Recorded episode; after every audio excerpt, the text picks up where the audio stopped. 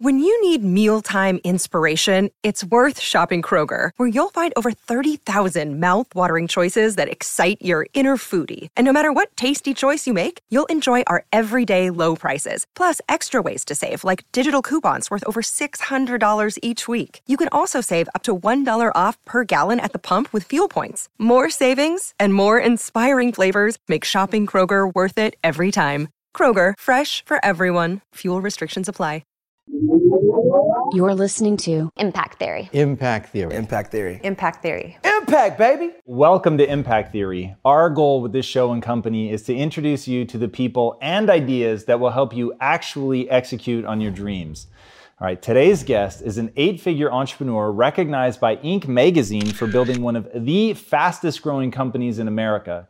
She's also one of the biggest names in personal development with a socially conscious global empire that reaches millions of people across 195 countries. A multi passionate entrepreneur indeed. She's also an international best selling author whose work has been translated into 16 languages, and her award winning show, Marie TV, has established her as one of the most credible and impactful content creators on the planet. She's interviewed or been interviewed by a litany of the brightest minds alive, including Tony Robbins, Sir Richard Branson, Oprah Winfrey, Arianna Huffington, and a mountain of others. Simultaneously, through her widely lauded educational platform, B School, she is both disrupting education and helping to develop tens of thousands of the next wave of mission driven entrepreneurs. With over 30,000 graduates to date and countless successful businesses launched, it's clear that the curriculum she and her team have developed is highly desirable and undeniably effective. She is raw, vulnerable, wise, hilarious, and one of the few people I've ever encountered who can simultaneously disarm people and inspire them to greatness. So please, help me in welcoming the woman Oprah Winfrey referred to as the thought leader for the next generation, the avid philanthropist and former MTV hip hop choreographer, Marie Forleo. Wow. Is that like Is that really me? That is really you. That's funny. I'm so excited to have you back. I'm thrilled to be here. Man, the last time that we got to spend together was so much fun, partly because you really are just you at all times. And what I love is that you talk about how much control we have over being ourselves, how we feel, what our state is. Yeah. Talk to me about that. So I think what's important to do is go back. When I first started as a business person, I was 23 years old and I was so insecure in my mind, starting a life coaching business as a 23 year old, like the logical part of my mind was like, who the hell is going to hire a 23 year old life coach? This is the dumbest, silliest, stupidest thing you've ever tried in your life. And I had been on Wall Street, I'd worked in the magazine industry, I had done all these things and basically hit all these different walls. And when I was trying to figure out how to be an entrepreneur at 23, and this is like the late 90s, early 2000s, this is at the very beginning of all things digital, I felt like I didn't fit in. You know, I was trying to live into this idea of who I thought a businesswoman would be with like big shoulder pads and, you know, a corner office and tried to write an online newsletter at that time that was like uber professional and it was lifeless. I wasn't getting anywhere because I wasn't being me. And I'm just a girl from New Jersey who was brought up in a very, um, you know, kind of normal middle class way. No one in my family ever went to college. My parents, my mom especially, you know, she curses like a sailor. So I had this very unique upbringing and I was trying to fit myself into this idea of who I thought I should be, and it wasn't working. So it wasn't until I actually allowed myself to just be the weird, wacky, energetic, kind of a little bit crazy person that I am, that things actually started to work. And so now it's been almost 20 years of doing this, and I've seen it time and time again where people tend to feel stuck and stifled, where they tend to feel like their life force is just drained out of them. There gets to be despair and depression. They just feel stuck, is when they're not expressing the fullness of who they really are. They're trying to fit themselves into a conventional box. They're trying to live up to other people's expectations. They're trying to be someone who they really aren't because they're afraid that the real them is going to get rejected. Wow. So knowing that that's the depth that drives people into that Yeah. place, which I think you're right is ultimately a very dark place. How did you give yourself permission to to really let go and be that quirky person, even in the face of the potential rejection? Yeah, so uh, it wasn't an easy road, and I didn't get there overnight. Um, so I was raised Catholic, even though I'm not particularly religious now. I consider myself more spiritual, but I went to Seton Hall University and I actually used to work for the church. So when I was about 23, I was still in this mode of whenever I'd hit a crisis, I'd ask God for some guidance. And the way I did it in those days would I was writing my journal. And so I remember writing in my journal at those at that time and just saying like why can't I figure this out? Like I so believe in my coaching business and I also had all of these other ideas of things I wanted to do like hip hop, dance, fitness, writing. I was so enthralled with marketing and business. But traditional wisdom was all about focusing in. It was all about choosing one thing, dominating a niche. And every time I tried to follow that traditional advice, I felt like I was cutting off a limb. And so, in that pleading in my journal and writing, what's wrong with me? What's wrong with me? Why can't I fit in? Why can't I follow all the traditional ideas of what it means to be successful? I got to a point where I just said, fuck it. I can't do this. I can't. I was failing. I was miserable. And I said, if I'm not going to be able to fit into this traditional notion of success, why don't I throw out the whole notion together and just do what I really want to do? At that point, I was about 25, and I said to myself, you know, you've always wanted to dance. You've never taken a dance class in your life. The only experience that I had was like moonwalking across my mom's kitchen linoleum floor to thriller with like my white socks on when I was like seven years old. And I always loved dance, but I'd never had any experience or training. And so at that point, I was living in a tiny studio apartment in New York City. And I said, you know, I should just go take a dance class. Like, wow, what a novel idea. But Tom, I have to tell you, I tortured myself about that idea for years. Like I thought about it, I fantasized about it, but I never gave myself permission to do it because it didn't fit in to being a successful life coach or being a successful person on Wall Street or being a successful person in the magazines. I had such narrow ideas of who I could be. And so when I threw out everything and just said, I'm just going to do this my own way, I took my very first dance class at Broadway Dance Center. I had the dorkiest outfit on. I remember standing outside class and, you know, the class before was finishing up and my jaw just hit the ground because everyone in there was so talented. They were so good. I was so like intimidated and I felt this panic come over me. Cut to me going into the class, hiding in the back, getting down on the floor to start the warm up, and the music came on. About seven seconds in, I started sobbing uncontrollably. I had no idea what was wrong, what was going on. I was so thankful that the music was so loud and I had long hair that I could cover my face. And once I finally kind of started moving, I realized my body was saying, Yes, this is who you are. This is part of who you're meant to be. And so you asked the question, like, how did I get there? It was because I tried so hard doing everything everyone else told me I should do and when that didn't work, I just had to go off and bust out on my own. And it was through that experimentation and moving my body and tapping into the wisdom of this vessel that everything started to move. It's so interesting. The the getting to the point where you can really own who you are and what you want is Yes. already fascinating enough. But you've really codified a lot of this in terms of how you think about our ability to control our state and things like that. Did you have that awareness then? Were you sort of beginning to grapple with that You know, I think it's interesting because in college, I took a class from a woman who taught with Deepak Chopra. And the class was all about the seven spiritual laws of success. And that was my first introduction to meditation. It was my first introduction to the world of personal development in kind of a major way. And so I started gaining clues kind of at around 17 or so of this whole new world. But it wasn't until I went through my coach training, which was like a three year experience, and then going through the world of dance and fitness that everything kind of started to weave together. And then I just understood too, from an experiential level, how much wisdom we have in our bodies. You know, and at the same time, culturally, we were start, starting to spend more and more time on our computers, and then devices started to come into play, cell phones. And I just watched as how so many people started living from the neck up and started losing touch with their intuition, that inner voice, the very innate wisdom that each of us are born with. They just didn't know how to access it. So, for me, in terms of tapping into your body, in terms of movement, and incorporating all of these different modalities into how you figure out your life, um, it's become second nature to me. But I think now more than ever, it's so important that we reconnect to this thing so we can hear our truth.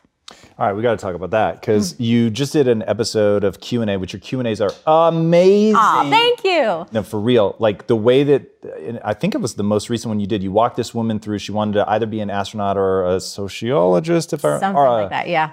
Anthropologist. There we go.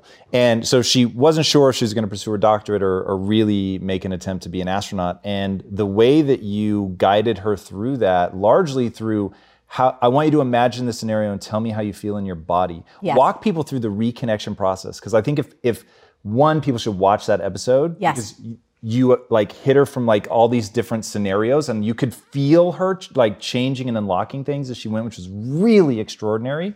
Um, but walk people through how to reconnect. What is what does that process look like? Yeah. So first of all, taps into slowing down we're all moving so, so, so fast. We want the answer instantly. We're always going up here. So I think step one is to slow down and actually breathe and feel your body. You know, if you're someone who works out, even, you may not be that practiced at doing this. You know, if you go to the gym and you bang out your reps, or you're doing squats, or you're hitting a class where it's just go, go, go, go, go, you may not be actually feeling the physiological signals that come through your body. So I always like to frame it like this a lot of people ask me what's the difference between fear and intuition like fear a fear that you should actually move through it's an opportunity for you to grow it's something that you actually want to do but you're just afraid of failing or what if it's your intuition telling you this is the wrong move it's hard to decipher that sometimes. So, what I like to do is I give people a very simple test how to decipher the difference between that fear and intuition. Here's how it works you have to slow down. You can close your eyes if you can and ask yourself in terms of the opportunity you're thinking about saying yes to, when you imagine yourself saying yes or moving forward with this idea or this person in your body, in the nanosecond you ask the question, How do I feel about this? Do you feel yourself expand or contract? This is a tiny, tiny micro movement of feeling within you. Expansion might feel like lightness, joy, excitement, fun all of those feelings where you almost perceive your body moving forward in space ever so slightly. Contraction, think about it in terms of dread, despair. Something in you is saying no. There's a heaviness, a pit in your stomach. Even if that opportunity, even if that idea or that person that asked you something on paper, it sounds like you should say yes, but something in you is like pulling back, that's your no. So it's a really great way to help people train themselves to tap into their inborn wisdom that's already within them, that's working to guide them on their best path. You know what I found really interesting about what you were doing with um, the woman in the Q and A was that it was as the audience it was pretty obvious where she was leaning emotionally and yes. you simply pointing it out like you feel your voice lightens, your energy changes when you talk about being the astronaut. And one thing that I, I, really resonated with was you weren't trying to give her an answer until you really understood the problem. Yes. And so that was really interesting that you kept like this open space for her to figure it out. But then you'd say, okay, well, you sound different when you talk about that. And and you had her do like this deathbed like flashback thing, which I, I think ties perfectly with what you just said.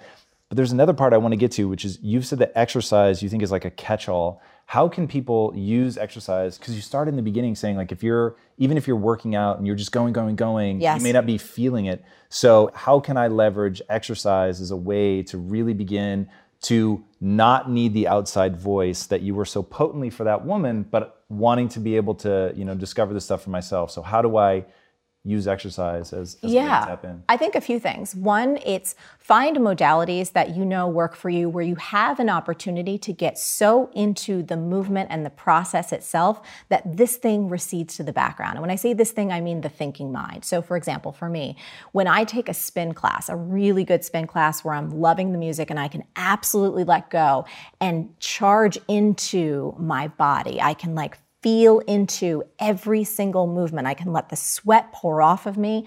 I can get lost in the in the rhythm. I find that it opens up a channel in me like nothing else. Sometimes it could be taking a great walk. I think I want to push you a little bit on Yeah. opens the channel so I really understand it. yes. Is it where you feel like you can hear the little voice in your mind? Is it where you're Ironically, you can't try and force it to show up. So oftentimes when I hit a roadblock in my business and I'm just at this stalemate, I'm like, oh, I can go this way or this way, I'm stuck. Let me go work out. Let me go take a walk. Let me take a spin class. Let me take a dance class and get immersed in that so that my subconscious and the rest of my body has a chance to work through it. And it will produce an answer or an insight when I'm not looking for it. It could happen at the end of the class, when I'm done in the shower. Sometimes it happens on the bike. It doesn't matter. But what you just have to do is have a level of faith and trust, and you can't go in forcing it. Does that make sense? Yeah, definitely. So I know you meditate quite a bit. Daily. Um, is it a similar moment of opening or is that completely different for you? For me, in my own experience, it's very different. I feel like what happens through exercise, and again, it's when you have that level of faith to surrender to your body, to surrender that you have wisdom within you, that you're not going to access grinding to it. It unfurls almost like a flower blooms when it's ready. That's super interesting, and and um, by way of just being really who I am. So, you talk powerfully about feminine and masculine energy. I have Yes. a really hard time because I think by nature I tend towards the feminine. I have a really hard time, like when you use a metaphor like that, my brain immediately translates it into something tough and cool. Yes. Um, but that's probably not helpful. Talk to me a little bit about that duality. Um, you've talked about how we all hold those both inside of us. How can we, because that may be exactly the moment to lean into that. Yeah. And the more you can help me understand it as a process of, of being able to consciously move from one energy to the other, that would be extraordinary. So, th- consciously moving from masculine to feminine for any of us, people access those different modalities within us in different ways. For me, one of the most effective ways is actually breathing into your heart. Now, I think when we're in our masculine, we want to stay connected to our heart. When we're in our feminine, we want to stay connected to our heart. For me, when I get in masculine driving mode, I can unhinge from my heart more easily. I can get really focused, really driven. I can feel my stress level go up. I can almost tune everything else out and just hit it really hard. You know what I'm talking oh, about? Oh, yes. When I'm in my feminine and I allow things to be and I stay really connected to my heart and my emotional self, and I feel this sense of joy and this sense of trust around me, I find that, I don't know if this is helpful to you, that helps me kind of dance in between both of those. And it helps me detect which mode that I'm in. So let me make sure that I'm hearing your question right. Do you want to tap into your feminine essence more or your masculine essence? Which is the one that you find it difficult to see where you're at? I think that what the truth for me is getting to the point where um, one, I can do it consciously, Yes. so that I'm recognized. Because uh, an insight into me, when you were describing the masculine as like a shutting down, and I understand that um, that that isn't necessarily good. It sounded awesome to me, and it was like such a sexy description. I was like, yeah, that's what I want to do. I want to like you were doing tune everything out. I was like, fuck yeah, like Yes. I want to get in there. Which we all need to do sometimes. It's required, but go ahead. So for me, it's like, is it as I have like uh, doing that has led me to extraordinary success. Yes. And so, but from that, I'm also hyper conscious. Like I'm constantly asking myself the deathbed question. Now, the irony is, I've um, part of my what I talk about a lot is wanting to live forever. And so I think people think that I don't recognize that I have I am just awash in mortality right now. So Yes. I do play that out, and I think about that a lot. Yes. And I can feel sometimes that it would be a mistake to make that the only mode that I live in. But because I had to find a way to to toughen up, that was my job as a new entrepreneur. That was the thing that I lacked. I did not know how to be tough. Mm-hmm. And so I had ambition but no drive. And so my journey has been one of getting hard. Now my wife will tell you, "Hey, great job. You made it. You've gotten too hard." So now my thing is to refine my playfulness, which is almost certainly the right word. Yes. And so letting go of some of the judgments I have about the the sort of earlier way that I came to things, which I'll say was more feminine in nature? Yeah. So if I'm hearing you correctly, is there a judgment in you that feminine energy, and this is again, no judgment on my part, but that feminine energy is potentially weak? Yes. Yes. Okay. First of all, that is a notion that many of us have, myself included, until fairly recently. Culturally speaking, we've mostly been taught that the feminine is weak, right? That's why so many women man up to run a business. For me, for years and years and years, it produced incredible results, but you know what? At a tremendous cost, where I felt myself and my creativity starting to just drain down, where I felt myself getting more and more stressed, less and less joyful, where I found myself feeling more and more tired and asking the questions, why? Because I know my core essence. So, that is one of probably the biggest mistaken notions that we have culturally is that the feminine is weak and it is not. It is one of the most beautiful, powerful forces within all of us. And I think, and I'll speak particularly to the women who are watching right now, one of the most profound things that you can do over the course of your life, especially if you struggle with being in your feminine, is to understand that it will unlock your most powerful, beautiful, creative life that you could imagine, which includes your ability to kick major ass in business and it includes your ability to heal others. All right, I, I want to go deep on that. It's the most interesting thing that I came across between the first time I researched you and this time was you were talking openly about um, there was uh, I don't want to use the wrong word, but a, okay. a, declining um, sex drive. Of, perfect. Yeah, there we go. no, we have to go right there um, because, and that's kind of what I was alluding to before as a woman who's built this incredible business, which I am so proud of, right? And building it from scratch, like so many of the people in our audience have, and they're working really hard in their careers, even if they're not entrepreneurs. They're busting their buns every single day. They're raising kids. They're taking care of a million things, especially women, right? And at the end of the day, you're like, where, what happened? I used to have this like incredibly powerful libido. I used to have all this desire. And for me, in my experience in my relationship, I don't want to be with any other men. That's not what it was about. But I was like, gosh, where did it all go? And it really took many, many years and different me experimenting with different um, modalities and things to go, what is wrong with me and how can I figure this out? How can I get this back? And it wasn't until I really started to understand on an experiential level the power of my feminine that everything started to come rushing back. And, you know, as a woman, I think this is important for people to hear because there's a lot of messaging that, well, you know, once you're done with your 20s or your 30s, like it's all downhill. And that's bullshit.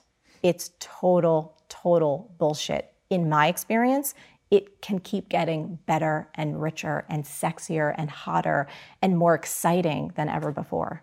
So, We're getting a lot of claps know, today, like which I like. Over big time. Yes, but but I think the thing that we fail to realize is that all of this is integrated right? So it's not like the joyful playfulness that you bring to your relationship doesn't impact the joyful playfulness that you bring to your business or your creativity or vice versa.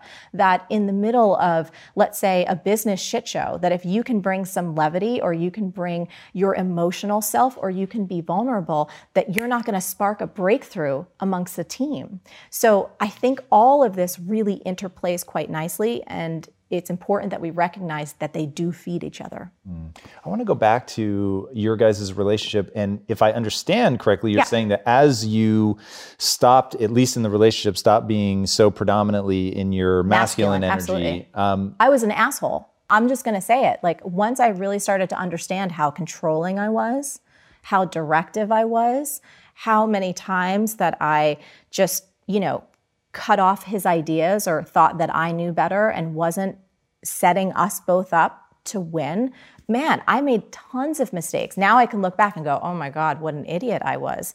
But no one teaches us about this stuff until it's too late. And I honestly think there's a lot of couples that separate or get divorced because they've just never had these tools or no one's ever taught them about this.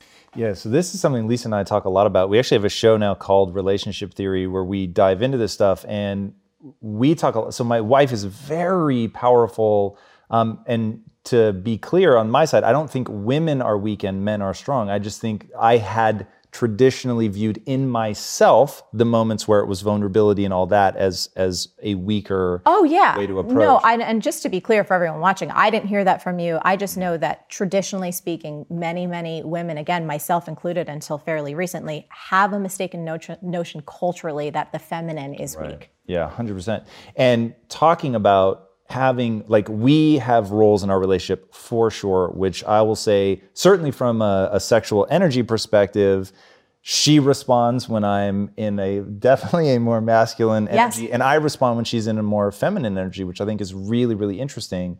Um, and I've seen Tony talk about this, where Yes, you know he's great. people, guys, not being willing to step into that masculine energy and saying that almost certainly your woman wants that. Yes. And so I'd love to hear a woman's perspective on that who clearly has some amazing insights in this. Like, what does that mean exactly? How can a guy that's listening now do that in a way? Because, like, when you were describing the masculine, when you had masculine energy, they weren't traits that you're saying you want him to adopt. Yeah. Mm-hmm. Right? To cut you off, to be short with you, or be an asshole. Like, that's not what you're saying. Yeah. So, how can a guy step into their masculinity in a way that's received well, where the woman feels awesome about it? Well, a couple of things that I'll say. A, I'm so not an expert on this. Like, I will happily share from my experience, but I think that some of the best teachers out there, um, Tony Robbins speaks into it. I think David Deida is absolutely incredible with a lot of his work.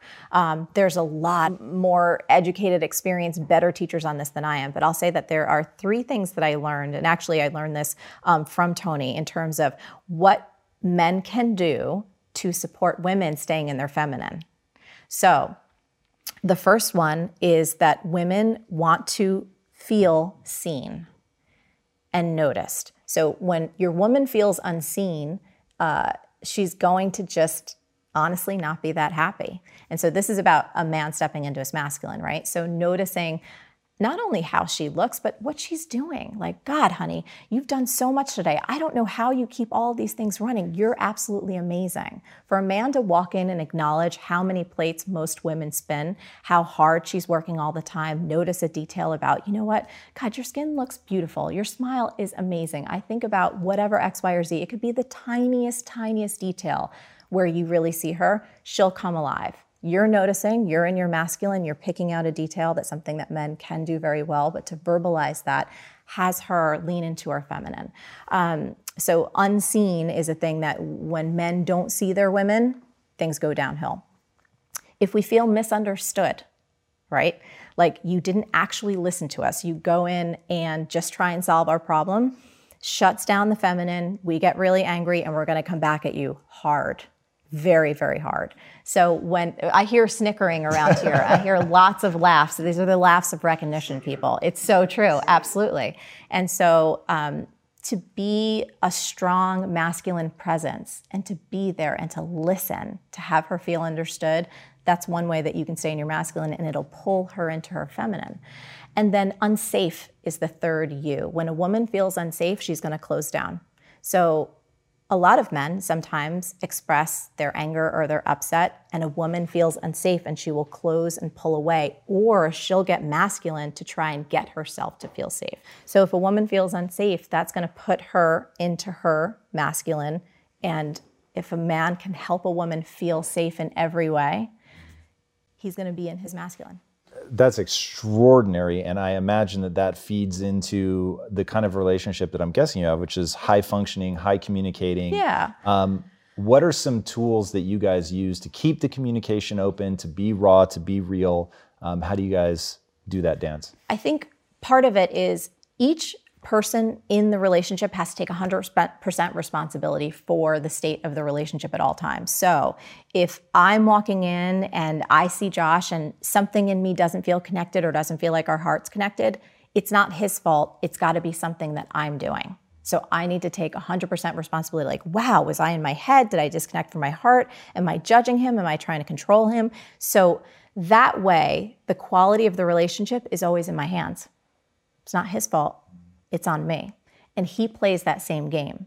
So, in that way, if we're both playing that full out and at that level where the health and the connection in our relationship is each 100% our individual responsibilities, it's worked like magic. It's not perfect, but it really does work well. I would say the other tool that I would recommend for everyone to check out have you ever heard of Getting the Love You Want?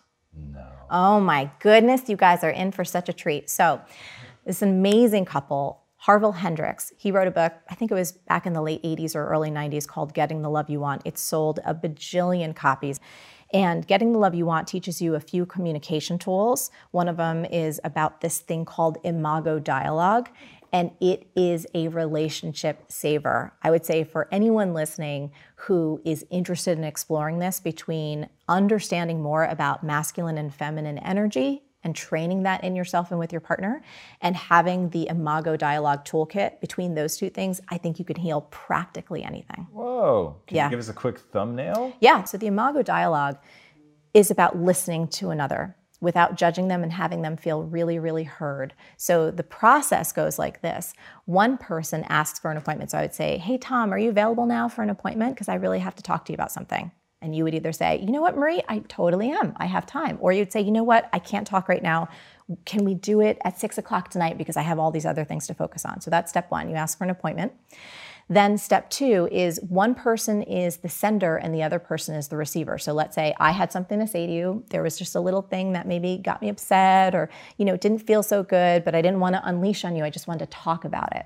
So I would start talking. I'd be like, Tom, you know, gosh, when I came home and there were all these dishes in the sink, it made me feel like you really didn't see that I had such a big day. It was so hard on me, and it would have really been great if you would have taken care of that because you know how much it means to me. Your job would then be to mirror what I said to you and reflect it back in the exact words. So give it a try. If you want a fighting chance against the competition, you need to be using the best technology and platforms in the world like Shopify. For whatever and wherever you want to sell, from launching to going international, Shopify is the global commerce platform that will help you grow at every stage of your business. Shopify is your all in one platform to quickly and efficiently take your business to the next level. Now, I love everything about Shopify because it makes it so easy for you to start, run, and grow your business. It didn't used to be this easy. I'm telling you, back in the day, it was a lot harder. I'm so jealous. Shopify powers more than 10% of all US e commerce because businesses that want to grow quickly and efficiently choose Shopify. Sign up for a $1 per month trial period at shopify.com slash impact, all lowercase. Go to shopify.com slash impact now to grow your business no matter what stage you're in. Shopify.com slash impact. If getting your hands dirty and taking good care of your car or cars is a passion of yours, then eBay Motors is here for the ride. Because I'm sure you remember when you first saw the potential in that beauty. And then, through some elbow grease, fresh installs, and a whole lot of love, you transformed 100,000 miles and a body full of rust into a drive that's all your own. With over 122 million parts for your number one ride or die, you can make sure your ride stays running smoothly with eBay Motors. Brake kits, LED headlights, exhaust kits, turbochargers, bumpers, whatever your baby needs, eBay Motors has it. And with eBay Guaranteed Fit, it's guaranteed to fit your ride the first time, every time, or your money back. Plus, at these prices, you're burning rubber, not cash. Keep your ride or die alive at ebaymotors.com. Eligible items only, exclusions apply. When you when you came home, or Uh-huh. say it exactly like No, say like, so Marie, let me see if I got that. Okay, so Marie, let me see if I got that. Mm-hmm. Um, when you came home and you saw that there were dishes in the sink, it made you feel like um, I didn't see how much you have to deal with, um, and those were as close as I'll get to Yeah, the no, exact words. That was really good. Keep going. You're doing awesome. Um, then I'd be I'd be vamping. I got the vibe, but not the exact words. Great. So you'd say, okay, I got that. Can you tell it to me again? Okay, I got that. Can you tell it to me again? So the piece that you missed was that it would have really been great for you to remember how important it is for me to have a clean kitchen. And again, we're riffing here. yeah, it's way close to home riffing, but Yes. Uh, so. So let me see if I got that. So let me see if I got that. The part that I missed was how important it is to you to have a clean kitchen. Yes, you got that. So then you would say, is there more? Is there more? And then either I would say yes or no. But that is there more statement is like this magic statement. Because for both people, usually there's other things that they want to say, but we never ask our partner. Mm-hmm. So if you said, is there more? And I had more, I'd be like, oh, yeah, and X, Y, and Z. And then you'd mirror it back to me. The next step is about empathizing. It's about saying, okay, so Marie, and I'm going to play you for a moment. So, if I heard you correctly, it really made you feel uncared for. And like, I really didn't remember the request that you like a clean kitchen. And I didn't really see how much you had to do today. Did I get all that? And really get into the feeling and their perspective. And then I would say, yeah, you actually did really get all that. And then the final step is you can either um, wrap it up and say, I understand your perspective, and that really does make so much sense. So you're validating the other person's point of view. You may not agree with it, but you're validating who they are as a human and having them feel heard. And you close up this dialogue. And I will tell you, this has allowed Josh and I to back up out of some crazy shit shows so fast where you know it could have been you guys know those explosive arguments where then they last hours if not days? Yeah, yeah. you can use dialogue to handle things so so quickly. And i feel bad here because i'm like teaching other people's material but please go read the books or take the workshops because they're phenomenal. Wow. Yeah. It's amazing. And definitely don't feel bad. I think more people will go check it out because they at least now have an understanding. Yeah. Um, we did an entire show with them. They teach the dialogue on Marie TV, and they kind of show you. And then please go get the book because it's it's the best like twelve bucks you could ever spend. Wow. So speaking of being able to back out of a shit show, yes, um, you've talked about having shit-tastic days, which yes. is a great word. Yes, um, we all have them.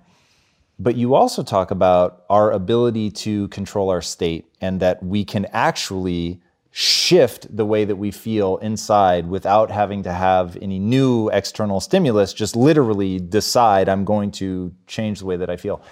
How do you do that? Because I think if people can understand not only the effectiveness of that, but actually the steps to take, it could be a game changer. Yeah, I think it's really simple. For me, I try and play this practice of, you know, if I ever feel like in any moment life is not going the way that I think it should be going, it's because I'm resisting what is.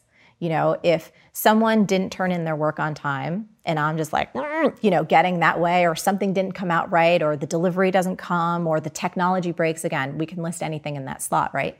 It's me arguing with reality. I'm making myself miserable in that moment because I'm choosing to argue with what is. That's always a losing proposition. So the more awareness I can bring to that and go like, is this really how you want to live your life in this moment, Marie?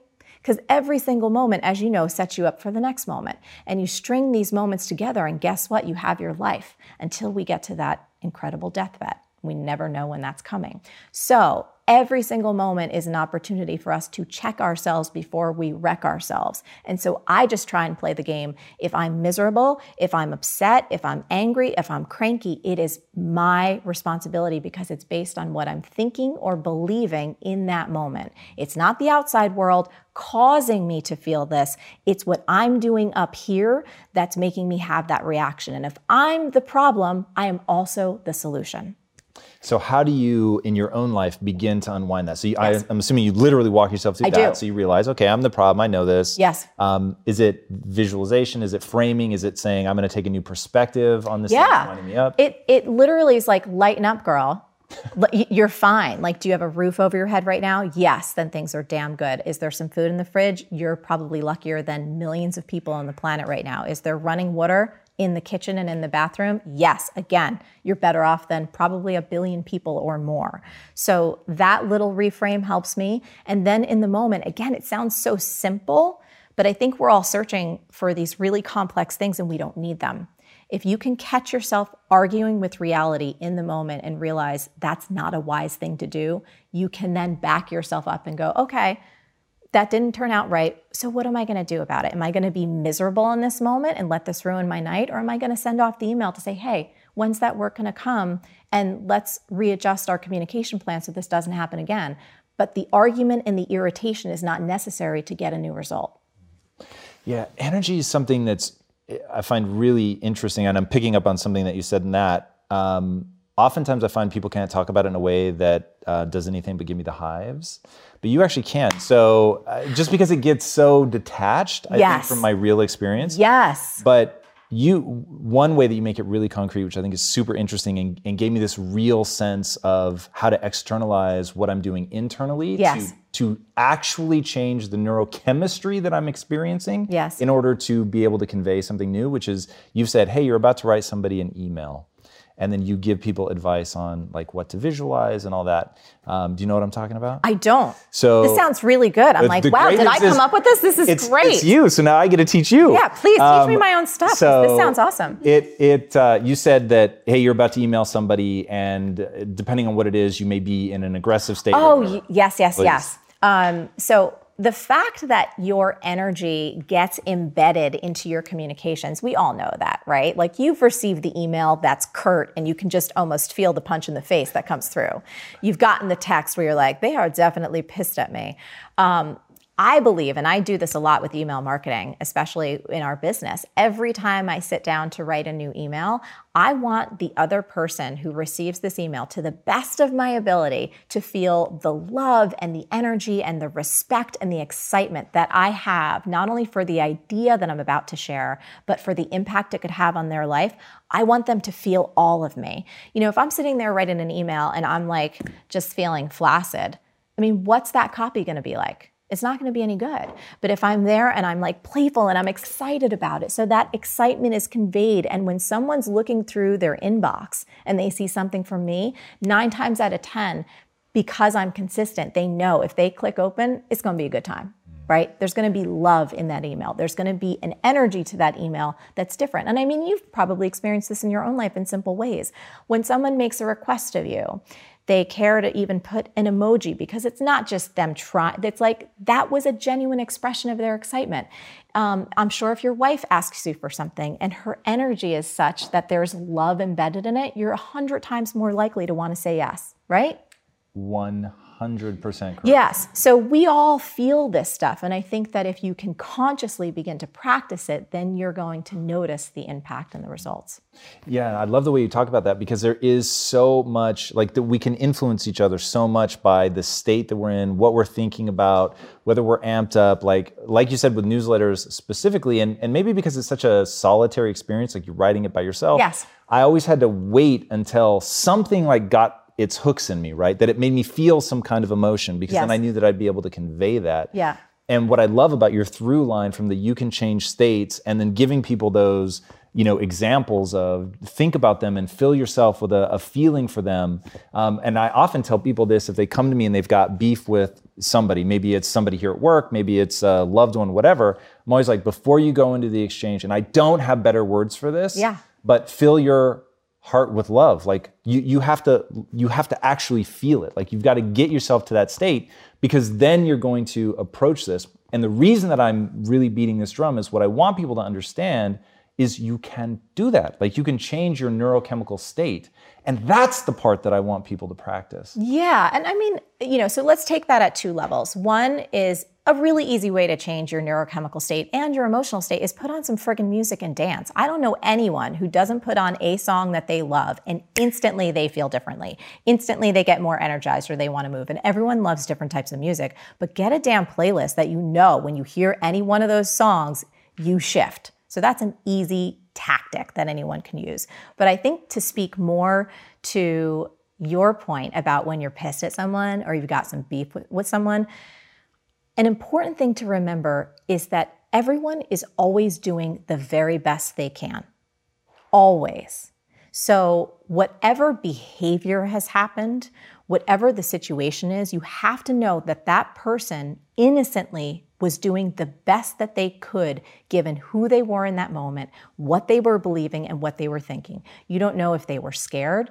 You don't know if they have a ton of stress going on. You don't know if they have a health scare. You don't know a lot. But all you do know is that every single person is doing the very best they can in each moment. So if you can bring that level of understanding and compassion and try and take on their point of view, it relaxes things. Because, right, you're not trying to be an asshole. Sometimes people think you're an asshole, but you're not trying to be. You were doing the best you could in that moment. Were you perfect at it? Maybe not. I'm certainly not. But I know I was doing the best that I could. So I think that between the tactic of changing your state with some music and actually getting things moving, and then having a little bit of humility and realizing that everyone really is doing the very best they can, allows you to relax a little bit and not go in with so much hardness. now, because this is what I love about you, Mm. talk to me about high standards because your team is crushing it. Oh my God, So, they're ridiculous. how do I don't even know. I'm just like, y'all are just smarter than me. I should just sit down and stay in bed all day. Uh, I'm not letting you get away with that. Mm. You you are setting the tone. You're extraordinary. One, I love the humility. Don't think that's lost on me. But the team is definitely built around. They resonated with you because they're like you. I'm willing to accept that. But clearly, you're setting a tone. What you've achieved is it borders on unimaginable. Especially when you think about how early you got in this, how long you've been at it, how much you've transformed yourself. I mean, it's really extraordinary. oh, thank you. So what I want to know is the compassion is real. It it leaks out of you on camera, off camera, and everything that you touch, but the high standards are real. So how do you balance that? The like I'm really filling my heart with love. I really get that you're doing the best you can, but also we have some high standards that we have to live up to. So I think it's a dance. One of the things about my team in particular is we do share a lot of DNA. So everyone does have very high standards. They want to be the best. They want to crush it. They want to come out with new things. They want to be innovative. They want to always be at that next level. So I can only play with people like that because they're the only people that get my kind of little weirdness and craziness. So that's number one. Number two is we're also realists, and we've been in this game long enough to realize you're not going to hit a home run every single time.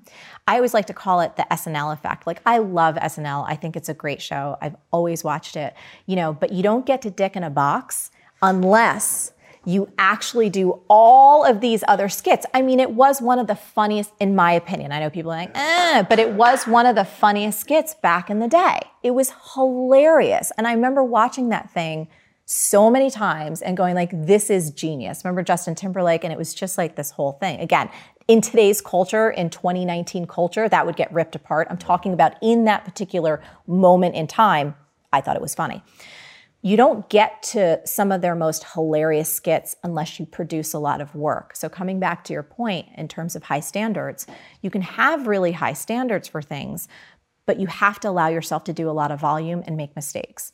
So, an example was in the fall, we went out and did some things on the road that it was a new thing. And we're not using any of the footage because it wasn't very good. I'm not crying in my cereal over that. That's like part of the game. So I think it's very possible to have high standards, which is different than perfectionism, and allow yourself the grace and the space to play and experiment and fall on your face or not use stuff. I want to talk about that. I want to talk about your persona, your self-professed persona as the turtle. So, Oh, yeah. what what does it mean to be the turtle? What do you mean by things at volume? I think that tho- those are really, really important. So, I mean, starting in the online world, you know, 1999, 2000, when my business started, um, I go slow. So, for the first seven years of my business, I had side gigs, and a lot of that was by choice. So, in addition to my coaching business that was small and starting with one on one clients, I was also starting to teach dance and fitness. I had this whole simultaneous career um, doing fitness DVDs and workout DVDs and becoming a Nike Elite dance athlete, working for MTV, choreographing, doing all this stuff. I was also bartending and waiting tables. My focus was intentionally split as the multi passionate entrepreneur because I wanted to do all these things. So I understood if my focus was on one thing, I would probably go faster, farther, right? I would speed up. If my focus is diffused amongst different things, I'm probably going to earn less money and go a lot slower. But for me, there was more joy and satisfaction there because that's what I wanted to do. I wanted to have my hand in all of these pots. So I'm always focused on the long game. I think these days, a lot of people want insta results. They want to be Instagram famous. They want to have like a billion dollar business overnight. And if you're just starting out, you've never run a business, you've never created content, you've never sold, marketed, built a team, done any of these things before, to expect instant results, it's immature. It's unrealistic. You're never going to get there. And some of the people I admire most in the world, no matter what their craft is, dude, they're in it for the fucking long game. They're not sitting around going like, you know, why can't I get higher conversions by tomorrow? It's like that's not how this works, man. And if you're looking for that type of result, it's just like I'm not interested in hanging with those kind of people. I think we get better over time. I think you have to really be patient. I think people have to understand, especially when it comes to any so-called like glamorous type career or people maybe things that people perceive are glamorous, whether it's something like what you and I do, an athlete, an entertainer, Do you know what 90% of the work is? Fucking grunt work. That's what it is. It's unglamorous. Sometimes people are like, I want to see what you do more. I'm like, you want to see what I do more? I'm sitting with a fucking messy bun in my sweatpants, sometimes not showering for three goddamn days because I'm hammering shit out. That's what I do. I love it. But if you're not willing to put in that kind of work, you're not going to get the outcomes on the other side. Yeah. Sorry, did this get too rough real fast? No, man. No? All right, good. No, that really was amazing. And and a big part of my beef with um, upstart entrepreneurs is is that it's not realizing that it, it's about building a skill set. You know, it's about getting extraordinary at something. And that's one thing that I really resonate with in your teachings is your your B school is tactics, man. It's like how to for real run a business. Yes. And I always say, I'm like, this is not a get rich quick overnight program. This is get great over time. Like, that's, why we give people lifetime access because I'm like, look, dude, you're probably not going to get through this, you know, in the eight weeks. You're certainly not, unless this is all you're doing. And most of us don't have that kind of free time. And I had people that have gone through the program. I wanted to make an amend too. Um, in the opening, you were like 30,000 people have gone through. At this point, it's over 44,000 grads. Whoa. Yeah, it's like a small town. Can I tell you something really fast? yeah, go It's for it. It's not just like a small town. I ran the numbers at 30,000 because that was the, the Yeah. up-to-date data I could get. Bring it. That's 18 years worth of Harvard undergrad graduates.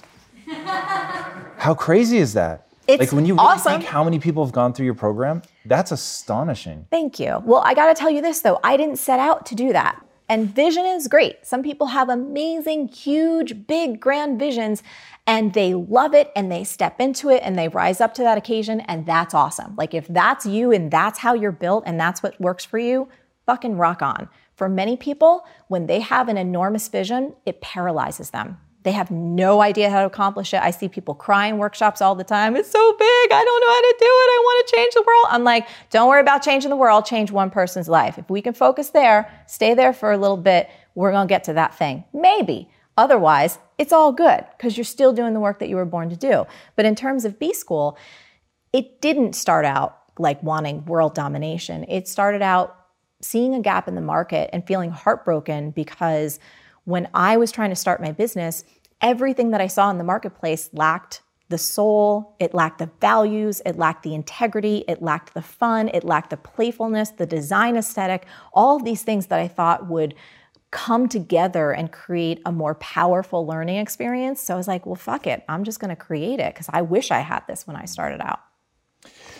Another thing that I, I would be beyond remiss not to bring up along this um, line of like what beginning entrepreneurs often struggle with Yes. is indecision. And you said what I have tattooed on my soul, which is indecision is what will kill you. Yes, indecision is a dream killer. And the opposite, what do we do about that? It's probably one of the things I live my life by most, besides the idea that everything is figure outable, is that clarity comes from, yes. cannot wait for that. Yes, we'll talk about that. That clarity comes from engagement, not thought. So, one of the things that got me off my ass, right? When I was thinking about should I be a dancer? Could I be a dancer? Am I too old to be a dancer? Oh, I think I am. Was just getting into that friggin' dance class. That's what cracked me open to a whole additional career that, by the way, built the skill sets to what I do today.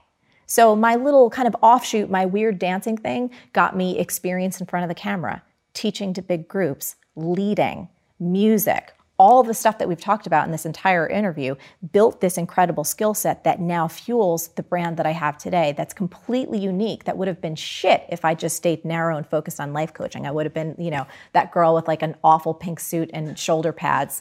Terrible. So, one thing that I really want to know your opinion about is the woman who's in that indecision of whether she should be an anthropologist or an astronaut. You had her do the deathbed question, and it really centered around what are you going to regret more, what you do or what you don't do? Yes. And what do you think is true about humans in that situation? I think that we honestly don't think about our own mortality enough. I think death is one of those taboo kind of topics in our culture, and we don't really face it. We don't think about it. We don't talk about it enough. We don't imagine ourselves dying enough. We don't really just dive in.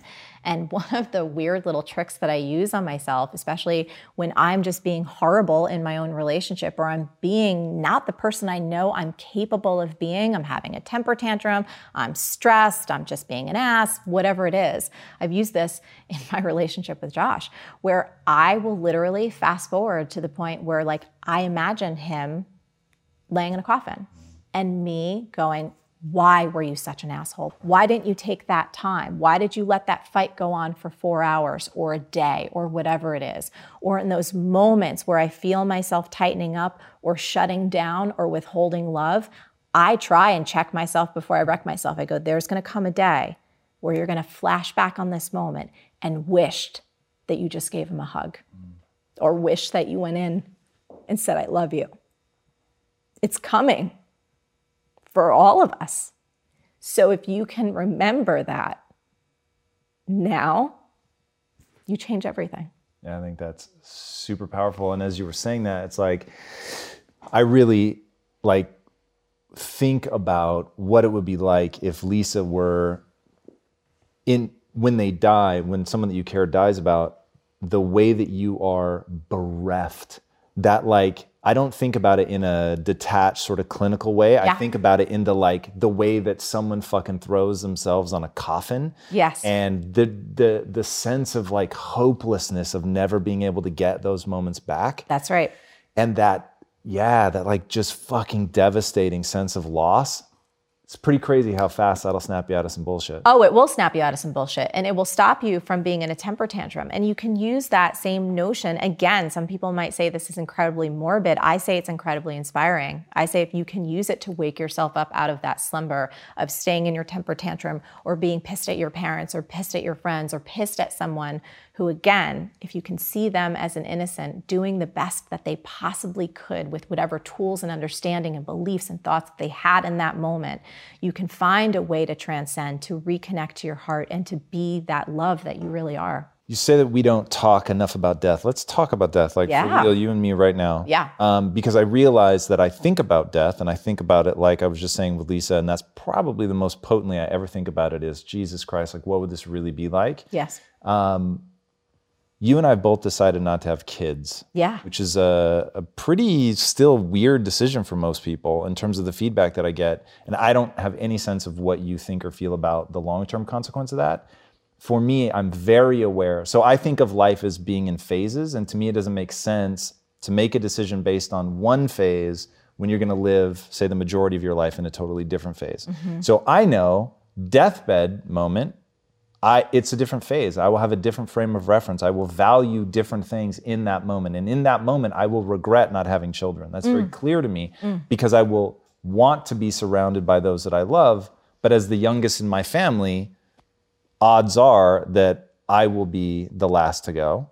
Um, so I know in that moment I will regret it, but right now I don't. And right now I would regret having children now. Mm-hmm. And I think that that the sort of vibrant phase of my life where I want to create and have impact and all of that is is something much longer. How do you think about death in that sense in terms of the decisions you're making in your life? Do you think that things will change for you as you move through phases? I mean, talking specifically about the decision not to have kids, I remember when I did a Marie TV on that, I was so blown away by how many women were like, thank you for talking about this. Um, and I also, it was funny, I was like, I was waiting for the comments. I was like, I wonder how many people are going to say, oh, but you're going to regret it or you're going to change your mind. For me, I actually don't believe I'll regret it at all in my own life, I've run so much of it by my gut and by intuition and by listening to the still small voice within. And as I said on that show that I did, it was never a decision for me. I didn't weigh my options, I wasn't torn. It was clear. This, meaning who I am right now, is my path. Should some point happen between now and when I die that I want to have children in my life, there are many, many, many different options for me to execute, right? There's adoption, there's fostering, there's like a million different ways that it could go. Should I change my mind, which again, I'm very open to. So I don't believe, in my case, that I'm gonna have any regret. Um, I believe so strongly in how my life has unfolded. And I also have tremendous faith that it will continue to go exactly as it's meant to. And whenever my time is up, I feel really good about the ride. How do you think about death in terms of does is death like a companion with life choices? Do you think is that a like I'll, I'll frame this by saying I don't find that a particularly um, effective frame outside of like being kind to my wife. Yeah. Um, but in terms of like my own death, I don't find particularly compelling as a frame of reference. Yeah, I don't think I do either. Um, I feel as though it's useful to do a gut check. You know, if I were to look back and go, ah, you know, so for example, let me take this into context. When it was around dance for me, I actually did a 10 year frame on that. I said, in 10 years, because I was 25 at the time, in 10 years, would I regret not going for dance right now while I'm still 25 years old? Because there's a difference physically, or at least there can be, right? In a 25 year old versus 35 year old just starting to get into the dance world. Just you give yourself just a little bit more of a hurdle. And my answer came back, yes. If I'm 35 and I didn't try this right now, I would totally regret it. So I find that shorter time frames for me become a more useful reference point. Yeah. I, I can definitely get that. Yeah. I could talk to you forever, for real, forever and ever. Uh, before I ask my last question, Yes. though, tell these guys where they can find you online. Maybe give them a teaser about the book. Sure. That would be amazing. And hopefully we'll come back, we'll talk about that. yes. Um, so marieforleo.com, M-A-R-I-E-F-O-R-L-E-O. And that's true over Instagram and Twitter and YouTube and Facebook. Um, but the main goods are at marieforleo.com. I think we have like hundreds and hundreds of free episodes in the podcast. And as long as you like humor and you don't mind a little Jersey straight talk, it's good, good stuff. And then in terms of the book, the title is Everything is Figure Outable How One Simple Belief Can Help You Change Your Life and the World. And it comes out September 10th of this year. amazing. I cannot wait to read that. Me too. I'm so excited to see it all done. That's incredible. All right. So, my last question What's the impact that you want to have on the world? I've always had this belief since I was little that every single one of us is born with a unique set of gifts and talents that only we can give the world. So, the impact that I want to have is I believe our world will transform significantly when every single one of us realizes that the world really does need the special gift that only we have. So, to see people wake up to that, to know that it's already in them, they don't have to do anything or be anyone different to just express that, I think we'd go a long way. I absolutely love that. All right, guys, look, I'm going to put my most aggressive two handed stamp of approval on this woman. Everything she does is absolutely extraordinary. You will be mesmerized, you'll be blown away. Everything she teaches is real. It will actually make your life better if you follow her advice, which is just the the most important thing I could say about anybody. Um, her content is hilarious. It really is full of wisdom. It's full of executable advice. Her Q and A's are legendary, in my opinion. That you really get to follow somebody. They're done live, so she's on the phone with them and she's walking them through. She's chasing them down. Uh, it's it's really really moving, and I think that you will see yourself in that, and I think that you will be able to gain a lot of advice from that. I highly recommend that you guys go to her website, which is a, it's gorgeous. B, it's full of incredible information. It's an, a portal into her whole world uh, of content. The B School, uh, I have not taken it full disclosure, but the people that have rave about it and the number of people that have gone through, I think, speaks for itself. Um, so I would really, if you're thinking of starting a business, I can't point you in any better direction. I would definitely, definitely check that out. All right, if you guys haven't already, be sure to subscribe. And until next time, my friends, be legendary. Take care. And thank you so much for coming out.